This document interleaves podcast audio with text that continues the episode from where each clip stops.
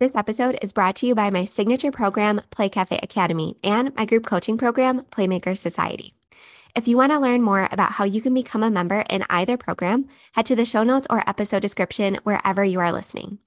Not only do my programs give you the complete blueprint to get from daydream to opening day in your play based business, it will also teach you how to operate profitably and live the life that you truly dreamed of when you decided to launch this business. So head to the show notes, and I look forward to welcoming you inside of my programs. If you own or manage an indoor play center or really any business that serves local kids and families, and you want to operate with more ease and joy all while making the living you dreamed of, I created the Profitable Play podcast just for you. Join me, your host, Michele Caruana, for small but mighty tips every weekday that will all add up to a big impact on your mindset, your business, and your bottom line. Stick with me to keep the passion and grow the profit in your play based business. All right, playmakers. So, as an indoor playground owner, I always found that one of the trickiest things to really get a good grip on was selling things like events, classes, and camps. When we already have so many offers that we're dedicating time and effort towards marketing, like open play and birthday parties and memberships, fitting one off events or classes or camps can feel a bit daunting. And it honestly took me years to really figure it out. But once I did, I was able to really hone in on what my customers wanted and needed, and the momentum really picked up. As soon as one class series or camp or event was over, people who were thrilled with their experience quickly saved their spot for the next one. Or they take pictures and share their positive experience on social media or tell their friends about it, leading to more and more bookings for us. But the hardest part was getting that momentum started, getting that ball rolling and getting a few events or classes booked out so that you can even have the opportunity to surprise and delight your customers and lead to that snowball effect of sales. So, in today's episode, I wanted to give you one quick tip about crafting your class, event, and camp offerings, especially if you are just one of several businesses in your area competing for wallet and timeshare of families in your area. So, sometimes as business owners, especially as I said, local business owners who may be facing direct competition in our immediate area, it can be really tempting to stalk what our competitors are doing and want to emulate that success because if they're doing it, it must be working, right? This was my mindset for quite a long time. Or even more often than that, I would think, well, they already have a Halloween event or they already did a Frozen event. That means I can't do one. Or there are free Halloween or Easter events in my area. So why would I bother creating a ticketed event that I'll ask people to pay for? who would pay for something when they can get it elsewhere for free. However, once I learned to instead lean into my business's strengths and draw inspiration, but not directly copy from what others in my area were doing, I started to see that snowball effect start. And like I said, just get those first couple events and classes really booked up, which leads to referrals and rebookings. So let me give you some examples. Let's take a look at Halloween events since I already kind of used that example in the beginning. I saw that so many community centers and playgrounds already had long-standing, really popular events in my area that were very well attended, but I noticed that they were mainly geared for or geared towards children preschool age and up. The activities, the setups, the environment all cater to children that were 4 years of age and older. So I didn't just create a copy of their event, nor did I give up and decide the local market was already too saturated because those events were so popular. When everyone else in my area was going left, instead, I went right.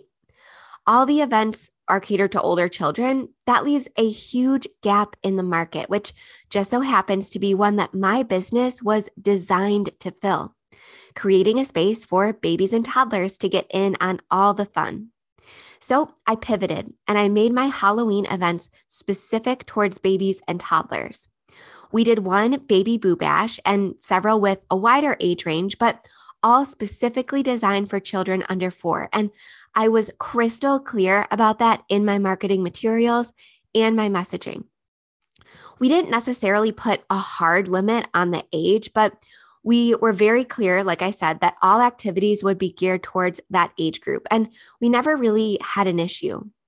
I found that families with older children or siblings who were older would look at our events and decide on another local option, which is exactly what I wanted. I wanted my marketing messaging to be so specific that people could very clearly and easily and quickly decide whether our event was a good fit for their family or not. And most importantly, I had found my niche, not just with open play, but with events and classes specifically. And once I found this gap in the market, I asked myself, what does this age group specifically want that the other local events can't necessarily provide? So, for example, unlike a lot of outdoor Easter events or outdoor Halloween events or events at community centers that are in a really large area, we instead had an indoor contained location that was not weather dependent and was much more contained so that parents of multiple children or parents with younger children could really keep an eye on them in a much easier way. We also sold limited tickets so people didn't have to worry about crowds or waiting in lines or a very high sensory environment for people whose children had sensory processing issues. We also made really cool and unique photo opportunities that those bigger events just couldn't provide. So we would do balloon backdrops or uh, photography backdrops or hire a local photographer to make really cool photo opportunities that they didn't have to wait in line for because we capped the attendance at a really reasonable number. And we were also able to provide age appropriate snacks and crafts and play equipment. And once this worked and we sold all Halloween events out after making this pivot, I started to do the same thing for all our events, like our Easter egg hunts, our holiday events, as well as all our classes. Prior to this pivot, I thought our small size would always hold us back from doing these types of things. However, once I learned that it actually differentiated me from all the other competing events, we really started to shine. And it became so simple to sell out our events. And like I said, that momentum picked up and we got rebookings, we got referrals, and it just got so much easier. And we also used our other assets available to us in our business to further add value to our events, value that we knew parents of young children specifically would appreciate, like coffee and espresso for purchase, tons of comfortable seating for adults, again, in that small contained area time slots that were in the morning or not too late in the evening because of naps and early bedtimes. A more low key environment where crawling children wouldn't have to worry about getting trampled by eight and nine year olds.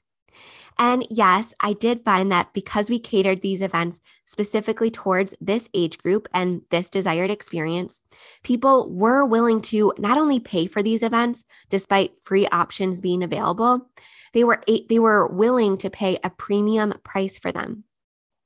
I've done many other episodes on designing and marketing events, so I'll link to a few of them in the show notes. Like, for example, hiring a professional photographer or doing a work trade barter with a photographer who is also a mom that already utilizes your play space that could benefit maybe from an unlim- unlimited membership.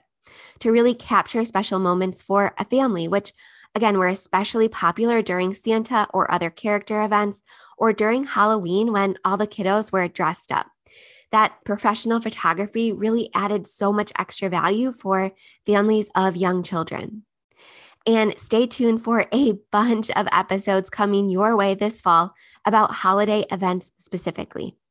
So, my advice as you start to plan your end of year event calendar is to take a look at what has been popular in your area in the past and ask yourself how you can go right when everyone else may already be going left how you can create space in your market, even if it's a competitive one, how you can uniquely serve your target customers, how you can stand out instead of just becoming white noise to local parents, And again, this is true of camps, events, classes, all that. So if you've just been going with the flow and emulating what everybody else is doing, maybe it's time to diverge a bit. And that is your play of the day to try something different with your events if you have not gotten to the place of booked out events consistently yet. This business is all about trial and error and bringing your new ideas to market and seeing what sticks. And you'll never know if you don't try. And honestly, even if you do have other facilities that offer events for your target age group, even if there's not a true and complete gap in the market, there are plenty of spaces for everyone to have successful events. For our Halloween events, all we had to do was sell 20 to 25 tickets. And I'm talking about 20 to 25 children. So realistically, there were a lot more people in the building than 25 because they would typically bring parents. But all we needed to do was have 20 to 25 children booked for each event. So if we did six, that's really not that many local families that you have to reach and whose marketing message needs to resonate with. There is plenty of room for everybody, like I said, to have a lot of successful events. You just have to lean into your business's strengths and really figure out what your specific ideal customer needs and wants from an event. All right, Playmakers, I will see you right back here tomorrow with another tip. Have a great day.